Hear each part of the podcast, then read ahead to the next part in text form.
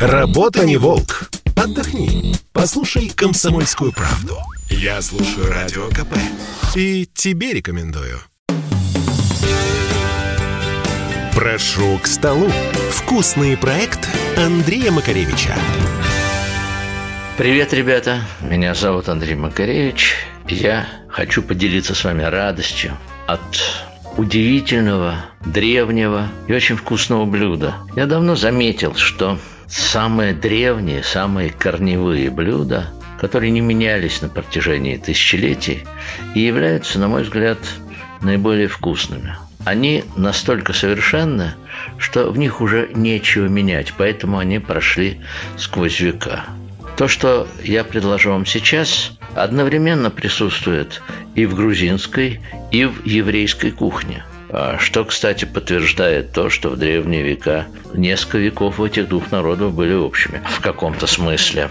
Нам понадобится лопатка или грудинка бычка. Ни в коем случае не теленка. Здесь как раз мясо должно быть взрослым, зрелым, волокнистым. В общем, мясо пожившего интересной жизнью животного. Оно должно быть порубано большими кусками. Там должны обязательно присутствовать жилочки, хрящички, жировые прослоечки. В общем, все, что бывает и должно быть в грудинке, и бывает в лопатке. Это блюдо нельзя приготовить на одного или двух. Но как плов. Нельзя сделать плов в маленьком горшочке. Ничего не получится. Это большое праздничное блюдо для большого количества гостей. Поэтому я беру, ну, как минимум, 5-литровую, а лучше 10-литровую кастрюлю, чтобы мясо было просторно. Имейте в виду, что для подачи вам понадобится большое блюдо или узбекский леган. Чудесно сюда подходит. Итак, помыв мясо, вы укладываете его в кастрюлю,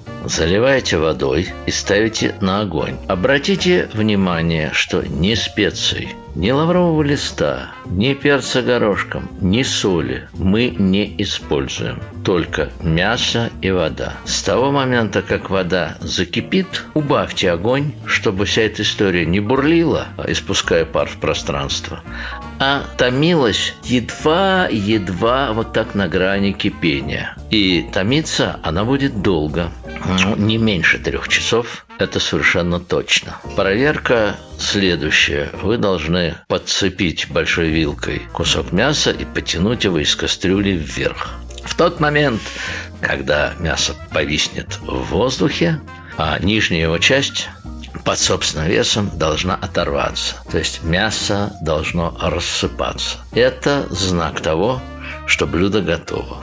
Теперь эти огромные куски вы аккуратно укладываете на большое-большое блюдо. От них валит пар, маленькая только бульона на блюде останется, это нормально. Теперь нужно сделать два простых действия. Первое. Посыпать это мясо крупной солью. Обязательно крупной, чтобы попадание на зуб, а эта соль похрустывала. Ну, если у вас нет такой крупной морской соли, возьмите на худой конец простую отечественную соль под названием помол номер один. Но ни в коем случае не экстру. Щедро посолите, а сверх всего этого присыпьте мясо огромным количеством порубленной зелени с чесноком, чтобы эта зелень покрыла мясо целиком, и пар еле-еле пробивался через этот слой.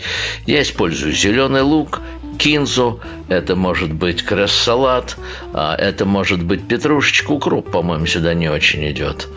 И вот вы подаете это к столу. Есть это надо руками, обжигаясь и радуясь, запивать красным вином или, упаси Господь, водочкой. Заходите ко мне на YouTube-канал «Смак Андрея Макаревича». Всем привет! Прошу к столу. Вкусный проект Андрея Макаревича.